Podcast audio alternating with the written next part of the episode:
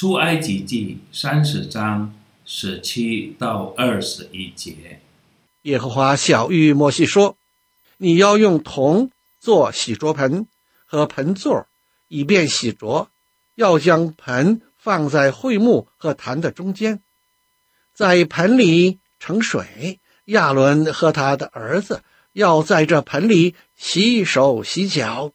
他们进会幕，或是就近坛前供职，给耶和华献火祭的时候，必用水洗濯。”免得死亡，他们洗手洗脚，就免得死亡。这要做亚伦和他后裔世世代代永远的定例。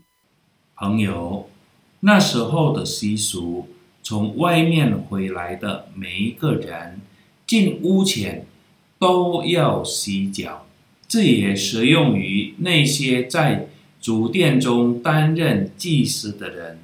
但洗手洗脚的意义，不仅是为了洁净，更是一种精神意义，提醒侍奉神的人要洁净、圣洁。一个已经洗过澡的人，不再需要把整个人再洗干净，只要洗手洗脚，全身就干净了。在我们的生活中，我们走到哪里，我们的手做了什么，有可能让我们自己变得不洁或有罪。特别是那些想要侍奉神的人，他们应该经常保持手脚干净。